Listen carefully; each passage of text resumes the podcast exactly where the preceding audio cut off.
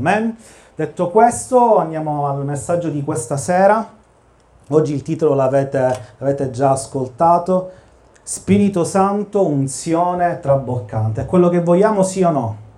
Amen. E questo messaggio conclude, possiamo dire, una serie che è partita ormai un paio di mesi fa sull'unzione di Dio, abbiamo parlato unzione regale, unzione sacerdotale, dello Spirito Santo in quanto sostituto, tra virgolette, di Gesù. E oggi vogliamo concludere chiedendo allo Spirito Santo un suo tocco speciale, amen? Questo è quello che avremo questa sera, ma per iniziare leggiamo il nostro cavallo di battaglia che ci ha accompagnato tutte le settimane, che è in Luca al capitolo 4 un verso che ci parla dell'importanza dell'unzione nella vita del nostro Maestro, il Signore Gesù. E Luca 4 dal verso 16 dice, Poi venne a Nazareth dove era cresciuto e come era solito fare in giorno di sabato entrò nella sinagoga e si alzò per leggere. E gli fu dato in mano il libro del profeta Isaia, lo aprì e trovò quel passo dove era scritto Lo Spirito del Signore è sopra di me perché mi ha unto per evangelizzare i poveri, mi ha mandato per guarire quelli che hanno il cuore rotto, per proclamare la liberazione ai prigionieri, il recupero della vista ai ciechi, per rimettere libertà agli oppressi e per predicare l'anno accettevole del Signore. Poi, chiuso il libro e resolo all'inserviente, si pose a sedere gli occhi di tutti nella sinagoga erano fissi su di lui. Allora cominciò a dir loro, oggi questa scrittura si è adempiuta nei vostri orecchi e tutti gli rendevano testimonianza e si meravigliavano delle parole di grazia che uscivano dalla sua bocca e dicevano non è costui il figlio di Giuseppe? Questo verso è la nostra base, il nostro fondamento perché ci descrive l'importanza di ricevere l'unzione dello Spirito Santo. Ma cos'è l'unzione? L'unzione è la potenza di Dio in te. Dì ad alta voce l'unzione è la potenza di Dio in me. Quanti vogliono l'unzione questa sera? Dio ti darà il doppio dell'unzione, fresca e nuova, per un nuovo capitolo della tua vita. Ci credi sì o no? Amen. Allora Gesù dice, io sono qui, inizio il mio ministero perché l'unzione dello Spirito Santo è su di me. E quando l'unzione scende, lui ci spiega, questo libera i prigionieri rimette in libertà gli oppressi, coloro che sono schiavi di situazioni reiterate nel tempo, che sembrano impossibili da risolversi, improvvisamente accade il miracolo, arriva l'intuizione, la buona notizia, si apre una porta e qualcosa accade. Fascia i cuori rotti, ci sono situazioni che nessun uomo può ehm, può alleviare con le sue parole o con i suoi gesti più teneri. Ci sono momenti in cui l'anima deve essere consolata, fasciata da qualcosa che scende dal cielo, che è lo Spirito Santo, e questo l'unzione lo farà questa sera per noi. E poi Gesù va avanti, dice, ma l'unzione mi serve anche per predicare. Devo predicare l'anno di grazia del Signore. Devo raggiungere tutti i cuori che non conoscono me, che non sanno cosa sta per accadere nella loro vita, che non sanno non soltanto che io sto per morire, ma che se loro moriranno senza di me andranno all'inferno. Perché la buona notizia della grazia non è la bellezza della croce e basta, ma è anche l'averci scampato la sofferenza eterna che è, l'inferno. Per questo è una buona notizia, perché l'inferno non ci appartiene e la vita eterna con lui ci appartiene. Amen. E quindi Gesù ci dà questa spinta, ricerca l'unzione perché la tua vita potrà essere caratterizzata alla potenza di Dio, caratterizzata da qualcosa che trasforma non soltanto te, ma anche gli altri, perché io mi userò di te. Ma perché Gesù era ripieno di unzione? La cosa che mi colpisce è come l'hanno inquadrato. Cioè, ma non è costui il figlio di Giuseppe? Cioè Gesù era così comune, così esteriormente comune, così anonimo, che neanche si ricordavano il suo nome. Eppure era lì ogni sabato Eppure quando l'unzione scende, l'unzione di Dio ha la capacità di trasformare una vita anonima, una vita senza, senza nessun tipo di, di caratteristiche eh, esuberanti, in una vita che può trasformare altre vite, che può salvare donando la salvezza eterna, la vita eterna, segni, prodigi e miracoli per questa generazione. Amen. La tua vita può essere trasformata dall'unzione di Dio e non sarai più il Signor nessuno, ma sarai il figlio dell'Iddio vivente che quando arriva cambia l'atmosfera. Amen. Da quel giorno si ricordarono il nome di Gesù. Ma perché Gesù aveva unzione? Ce lo dice nei versi che abbiamo letto. La prima cosa che mi colpisce è che è scritto come era solito fare. La prima cosa che Gesù aveva e che quindi favorì l'unzione nella sua vita è che aveva una relazione con Dio. Lui era solito passare del tempo al Tempio. E cosa si faceva nel Tempio? Si leggeva la parola, si pregava, si adorava, si offrivano sacrifici, c'era l'incenso della preghiera. E Gesù aveva una relazione costante col Padre. Perché senza relazione non c'è unzione. Senza comunione non c'è unzione perché non la comprenderai, perché non ti servirà. E quindi la relazione è la prima cosa che Gesù ci insegna. Ma poi mi colpisce quando è scritto, gli diedero il libro e subito trovò quel passo. Gesù, oltre alla relazione quotidiana, costante col Padre, con il mondo spirituale, Gesù aveva applicazione, era preparato. Sapete perché? Il miracolo di Dio arriva quando la sua volontà è conosciuta.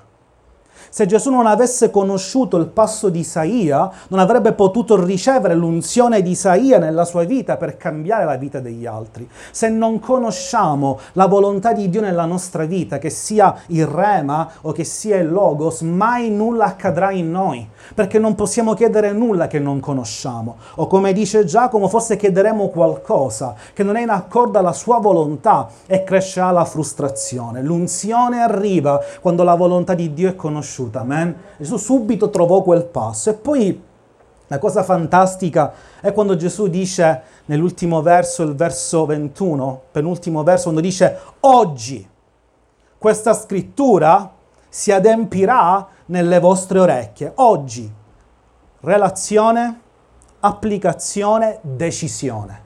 Gesù aveva deciso che oggi qualcosa di meraviglioso accadrà in questa terra.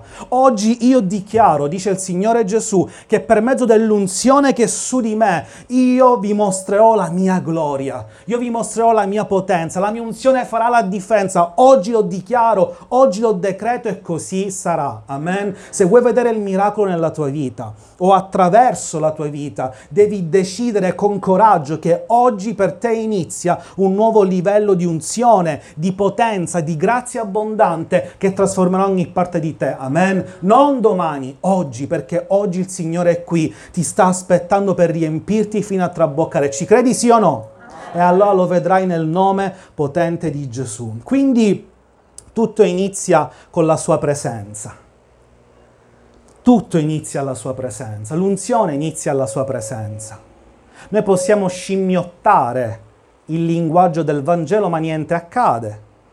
Perché? Perché l'unzione è la manifestazione esteriore di una devozione interiore.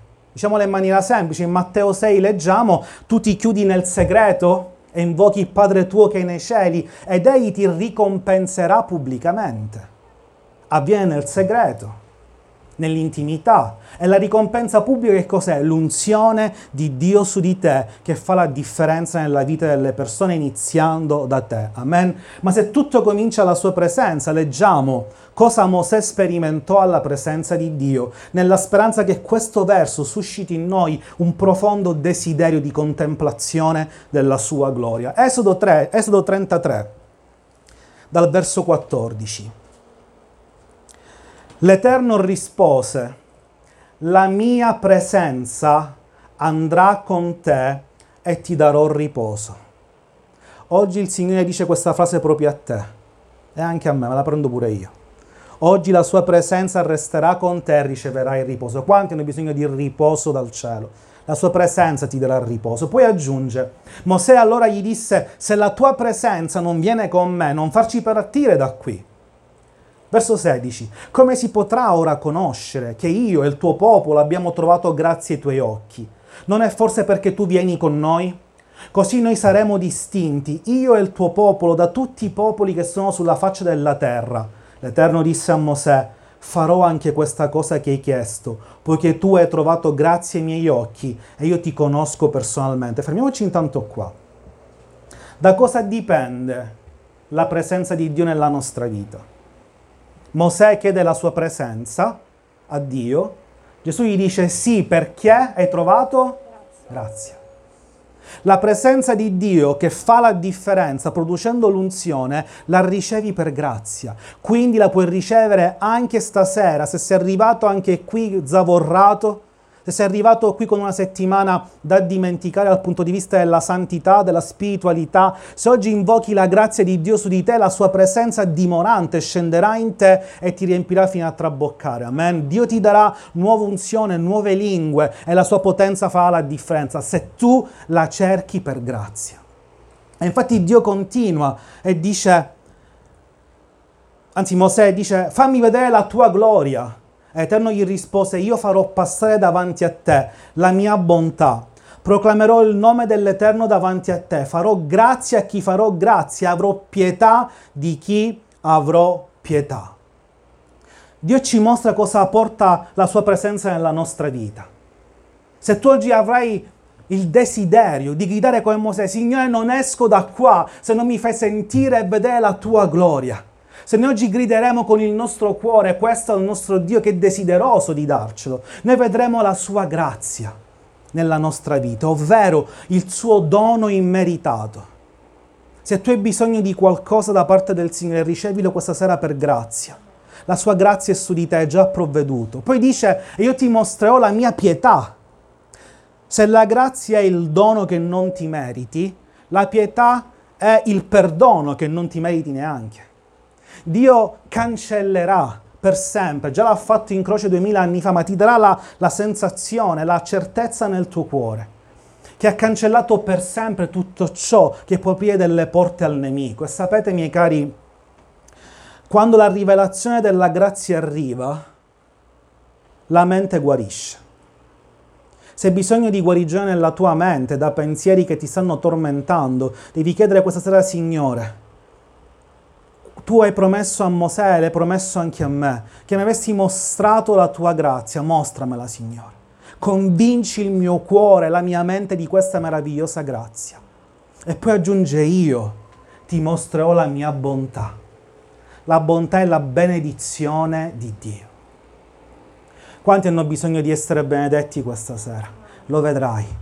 Dio ti benedirà, inizierà un percorso di abbondanza nella tua vita. Perché? Perché la grazia del Signore su di te e la sua unzione toccherà ogni parte di te. Amen? Amen. E allora vogliamo raggiungere questa unzione. La vogliamo raggiungere perché? Perché un errore comune che si può fare è quello di pensare che l'esperienza di pienezza con lo Spirito Santo è una volta. Ah sì, sono stato battezzato nello Spirito una volta. Ma sapete quante volte Davide è stato ripieno di Spirito Santo? Tre volte. E sapete quante volte la Chiesa degli Atti? Tre volte. La prima volta in Giovanni 20 Gesù li guarda, soffia su di loro, cioè ricevete lo Spirito Santo. La seconda volta in Atti 2, la Pentecoste, e furono tutti ripieni di Spirito Santo. Ma poi accadde qualcosa. Accadde che la Chiesa, nonostante la pienezza, nonostante la promessa, nonostante la conoscenza, era perseguitata, anzi forse proprio per questo. E non soltanto questo, ma c'erano dei, dei, dissidenti tra di loro, dei problemi tra gli apostoli, c'era una situazione poco carina che non faceva eh, eh, presumere nessun risveglio imminente. Allora cosa fanno gli apostoli? Non si mettono lì a fantasticare o a fare filosofia. In Atti 4 si riuniscono e invocano la pienezza per la terza volta dello Spirito Santo. Leggiamolo in Atti 4 al verso 31. Si riuniscono, invocano Dio, Signore Spirito Santo, dacci franchezza. Verso 31. E dopo che ebbero pregato, non discusso, non prendersi a colpi di versetti, ma Luca 5 dice, Matteo 4 dice no dopo che ebbero pregato, dopo che sono stati con lo Spirito Santo, il luogo dove erano radunati tremò e furono tutti nuovamente ripieni di Spirito Santo e annunziavano la parola di Dio con franchezza. Se questa sera tu con una sola mente invochi lo Spirito Santo su di te, Signore, riempimi di nuovo. Non mi basta l'esperienza di fede che ho fatto fino ad oggi, voglio di più perché c'è di più, perché il mio standard vuole crescere verso di te. Allora cosa accadrà? Verso 33. E gli apostoli, con grande potenza, Già se avessero scritto con potenza era già qualcosa di meraviglioso, ma con grande potenza, perché? Perché il grande lo mette lo Spirito Santo. La potenza noi ce l'abbiamo, ma la grande potenza è soprannaturale e c'è soltanto con la grazia di Dio che si manifesta in una nuova e fresca unzione. Con grande potenza rendevano testimonianza della resurrezione. Che frase meravigliosa, molto sottovalutata. Che significa rendere testimonianza della resurrezione? Non significa raccontare che Gesù è risorto. Significa mostrare che se Dio ha resuscitato Cristo dai morti perché ha vinto la morte, può fare tutte le altre cose che tu gli chiedi, perché la sua grazia è abbondante. Amen? E poi verso, al capitolo 5, il capitolo dopo, verso 12. Or molti segni e prodigi hanno fatti fra il popolo per le mani degli apostoli. Al verso 33, grande grazia, grande potenza. Il capitolo dopo, grandi segni, grandi prodigi. Perché? Perché nel momento della difficoltà hanno cercato la sua presenza. E noi questa sera faremo questo, cercheremo la sua presenza, gli lasceremo libertà nella nostra vita e lui scuoterà ogni parte di noi. Amen. E allora facciamo il percorso verso una doppia unzione, verso un'unzione traboccante e poi preghiamo. Lo stesso percorso che fece Eliseo con Elia. Leggiamo eh, prima Re, seconda Re, scusate, al capitolo 2. Sapete, Eliseo era un uomo semplice, anzi più che semplice. Nella scena che vi sto per leggere, lui era piegato ricurvo sulla sua schiena a zappare il terreno, a condurre il suo bestiame lungo acque riposanti, quindi era maleodorante, sudato, sicuramente non vestito per un compleanno, per una festa. Eppure, quando incontra il profeta, l'uomo di Dio che raffigura lo Spirito Santo, fa una richiesta che sarà la nostra richiesta di questa sera. Seconda Re 2.9. Dopo che furono passati, Elia disse ad Eliseo, ed è quello che lo Spirito Santo sta chiedendo a te questa sera, chiedi ciò che vuoi che io faccia per te prima che io vado via. Oggi lo Spirito Santo ti sta dicendo cosa vuoi che faccia per te prima che finisce il culto. E poteva chiedere qualsiasi cosa arricchiscimi, dammi più capi di bestiame come fece magari Giacobbe in un altro episodio, ma lui fa una richiesta diversa. Eliseo rispose, ti prego, profondo desiderio, ti prego, per favore, il mio cuore supplica, brama fino alla gelosia, ti prego, fa che una doppia porzione del tuo spirito venga su di me. Questo era il cuore di Eliseo, perché sapeva che se l'unzione fosse stata traboccante nella sua vita, tutte le altre cose sarebbero arrivate lo stesso. L'unzione non parte dal basso, parte dall'alto. Cioè non arriva quando tu hai provato qualsiasi cosa e poi cerchi in qualche modo di cambiarla con le tue forze. Ti prego cambia, cambia, cambia. No. Dice la Bibbia, chiedi al Padre e le cose cambiano. Non parla alle cose affinché queste cambino. Molte volte noi siamo la fede male, sbagliamo indirizzo. Quando tu preghi devi dire Padre, non circostanze. È vero che puoi parlare al monte, ma poi identifica uno spirito identifica una circostanza spirituale, ma qui c'è bisogno che il nostro cuore arrivi in alto. Ti prego, Signore, io questa sera ti chiedo un'unzione traboccante nella mia vita, perché voglio di più. Non voglio morire qui in questo campo a vivere per il quotidiano, a vivere per queste bestie, a vivere per, questa, per questo raccolto che ogni anno deve essere sempre un po' di più. Io voglio di più di te, voglio la tua unzione e tutte le altre cose mi saranno sopraggiunte. Amen. C'è questo grido nel nostro cuore questa sera, c'è questa voglia di di un'investitura da parte dello Spirito Santo. C'è nel nostro cuore il desiderio che questa serata sia una serata soprannaturale, sì o no? Amen. E allora guardate il, il viaggio che fa Eliseo insieme ad Elia per arrivare a questa doppia unzione. Perché lei dice, ok, quello che chiedi è difficile, però Dio è sovrano. La prima cosa che devi fare, la, la leggiamo in questo inizio di viaggio, prepara le valigie. Prima Re 19. Elia partì di là e trovò Eliseo. figlio di Shafat, mentre era con dodici paia di buoi davanti a sé, ed egli stesso si trovava con il dodicesimo paia. Elia gli passò vicino, gli, gli gettò addosso il mantello. Allora Eliseo lasciò i buoi, corse dietro Elia, disse ti prego lasciami andare a baciare mio padre e mia madre, poi ti seguirò. Elia gli rispose va e torna, perché che ti ho fatto? Allontanandosi da lui, Eliseo prese un paio di buoi, li offrì in sacrificio. Con gli attrezzi dei buoi ne fece cuocere la carne e diede alla gente che la mangiò. Poi si levò e seguì Elia e si mise a suo servizio. Lo Spirito Santo passò dalla vita di Eliseo per mezzo del profeta. Il profeta gli lancia il mantello. Dice ok, proviamo. Se Dio è coinvolto riceverà il doppio dell'unzione. Cosa fa Eliseo? Chiude subito le valigie, lascia tutto va a baciare suo padre, che significa accomiatarsi dal passato. Se vuoi vedere l'unzione per il tuo domani, devi chiudere con i pesi del tuo ieri. Non te li puoi portare con te. O sei ripieno di Spirito Santo, o sei ripieno di ogni pensiero bugiardo, anche vero, distruttivo che c'è nella tua mente. Eliseo disse, ok, io saluto pure mio padre chiudo la, col mio passato, con quello che sono stato fino adesso, prendo gli attrezzi e li rompo. Perché ruppe i suoi attrezzi? Si dice ruppe. D'ora in poi si dice, lo sto dicendo io. Mi piace questo, vabbè. Perché ruppe i suoi attrezzi? Attenzione, perché stava dicendo io lo riceverò, non c'è piano B. Io avrò il doppio dell'unzione e non dubito.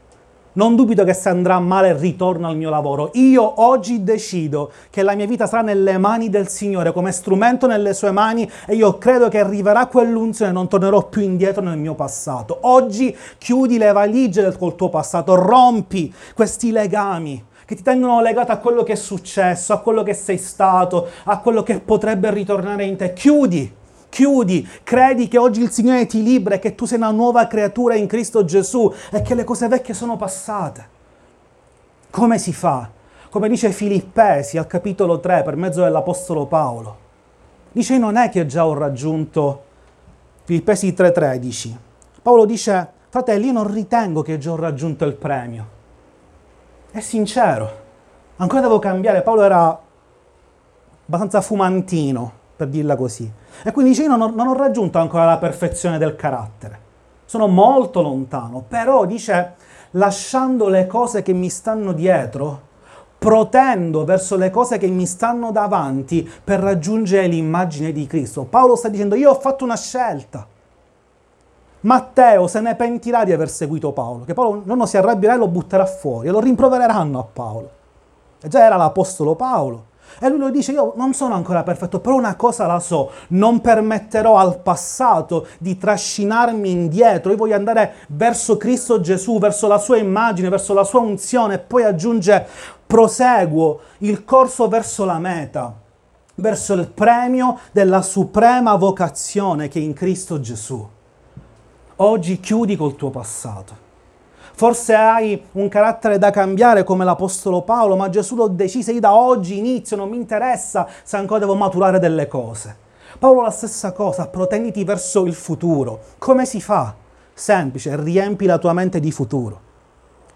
Quello che tu seminerai raccoglierai nel tuo cuore. Se semini pensieri di sconfitta, di sconforto, che ti proiettano al male, al negativo, all'insufficienza, questo raccoglierai. Oggi semina nella tua mente, nel, nella tua anima pensieri di vittoria. Protenditi verso il meraviglioso futuro imminente che Dio ha per te. Amen. E chiudi le valigie. Amen. Eliseo chiuse le valigie ed iniziò la sua prima tappa. Infatti leggiamo che dice um, Elia ad Eliseo, sei pronto a partire con me? Cioè sì, allora andiamo a Gilgal. E la prima tappa è Gilgal. Cosa rappresenta Gilgal? Gilgal rappresenta letteralmente, significa rimuovere. E rappresenta una condizione che viene dopo l'esperienza della salvezza, che potremmo definire la monotonia. Guardi indietro, ah, potessi ritornare allo zelo primiero come se dipende dagli altri lo zelo prima. Ah, quante qua, quanto pregavo, le cose che succedevano in quella stanza. E Giosuè ce lo descrive al capitolo 5 in maniera perfetta. Dice i figli di Israele, Giosuè 5:10, i figli di Israele si accamparono a Gilgal e celebravano la Pasqua, il quattordicesimo giorno, eccetera, eccetera. Il giorno dopo la Pasqua mangiarono dei prodotti del paese, pane azimo, grano arrostito. Il giorno dopo che ebbero mangiato i prodotti del paese, la manna cessò. Giosuè racconta di quello che accade al popolo di Israele. Non volevano più l'unzione, la manna che scendeva dal cielo. Si erano abituati a Canaan e quindi mangiavano dei cibi della loro generazione, dei cibi di questo mondo, però erano figli di Dio. Celebravano la Pasqua.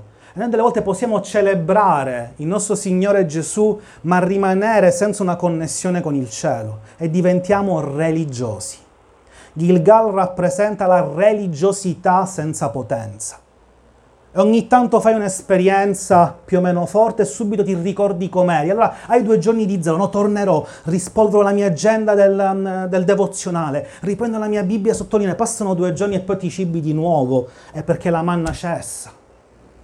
Anzi, è la manna cessa. Oggi devi cibarti nuovamente del cielo devi cibarti nuovamente di quella manna fresca che non puoi conservare perché ogni giorno è nuova e benedetta nella tua vita e questo deve spazzare via la malinconia. Deve spazzare via quei sentimenti che non sono più quelli che il Signore vuole per te. Dia alla tua vita c'è di più per me. C'è di più per me nello Spirito Santo. C'è una manna che scenderà dal cielo per me ogni mattina. Io la voglio nel nome di Gesù. Questo è quello che dobbiamo fare. Infatti guardate cosa accade ad Eliseo. Al verso 2 Elia lo sprova e gli dice, allora Elia disse ad Eliseo, fermati qui, a Gilgal. Ti prego, perché l'Eterno mi manda fino a Betel. Ma Eliseo rispose, come è vero che l'Eterno vive. Io so che c'è di più, io non ti lascerò. E così arrivarono a Betel per lasciare questa condizione di apatia, di io chiamo il buonismo cristiano, sì però e raggiungere il soprannaturale, una vita soprannaturale, devi semplicemente aggrapparti alle ali dello Spirito Santo. Ogni mattina, Signore, dove, dove, mi vuoi portare oggi? Io sono qua, parlami, sono con te, cosa vogliamo fare questa mattina? E ti fai condurre verso ehm, l'emozionante vita di una persona che segue lo Spirito Santo e che ogni giorno ha un'avventura meravigliosa alla sua presenza e dalla sua presenza nella vita delle persone. Amen. La vita del cristiano non può essere noiosa perché è un ossimoro, è una contraddizione in termini. Se c'è lo Spirito Santo che ti sta guidando, sarà certamente ogni giorno qualcosa di entusiasmante e meraviglioso, anche solo per il fatto che ogni giorno può influenzare una vita attraverso il tuo esempio e la tua comunione con Dio. Amen. E quindi Eliseo dice no, vengo con te a Betel e arrivano alla penultima tappa, appunto Betel. E Betel significa, cosa significa? Qualcuno l'ha detto, casa di preghiera.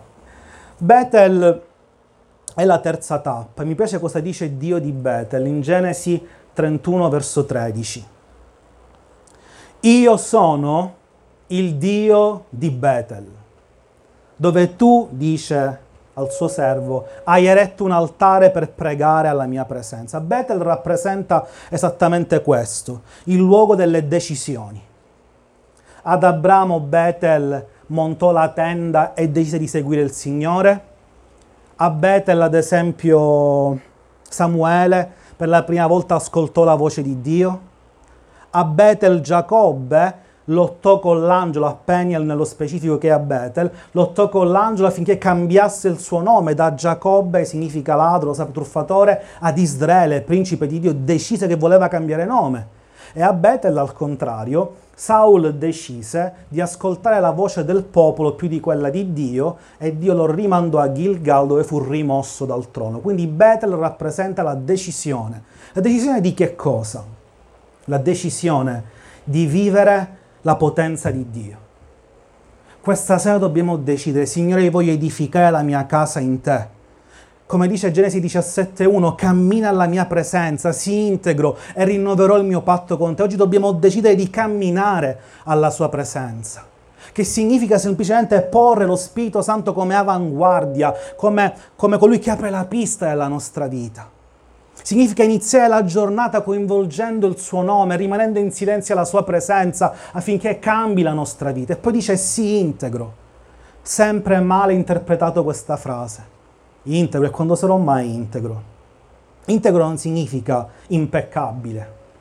Integro significa vero al 100%, sincero.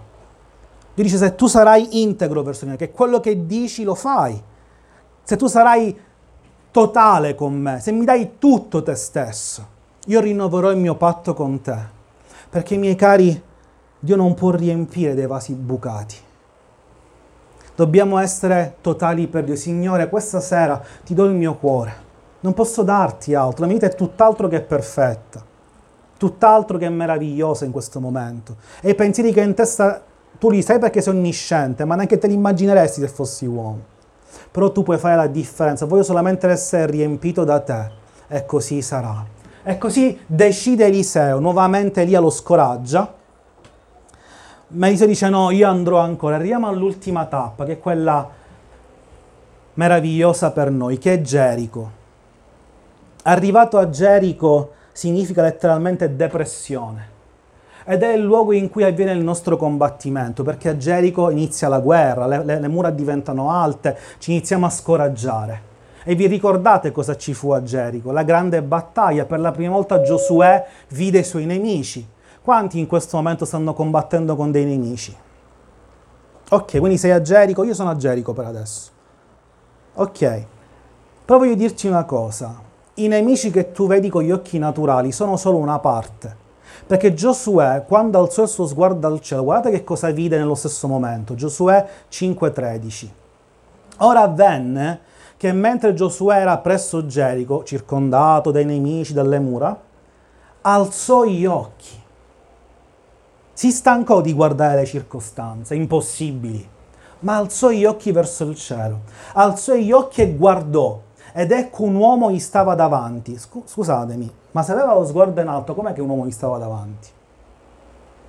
Perché è un'esperienza soprannaturale. Alzò gli occhi, vide l'uomo scendere che gli si mise davanti. Con in mano la, la spada sguainata, Giosuè gli andò incontro e disse: Sei tu per noi o per i nostri nemici? Ed egli rispose no, io sono il capo dell'esercito dell'Eterno e arrivo in questo momento. Nella tua Gerico, nella tua battaglia, se alzi gli occhi, vedrai il capo dell'esercito del cielo lottare con te, ma se non alzi i tuoi occhi, vedrai solamente i tuoi nemici. Questa sera lo Spirito Santo ti rialzerà il capo e ti dirà io sono qui.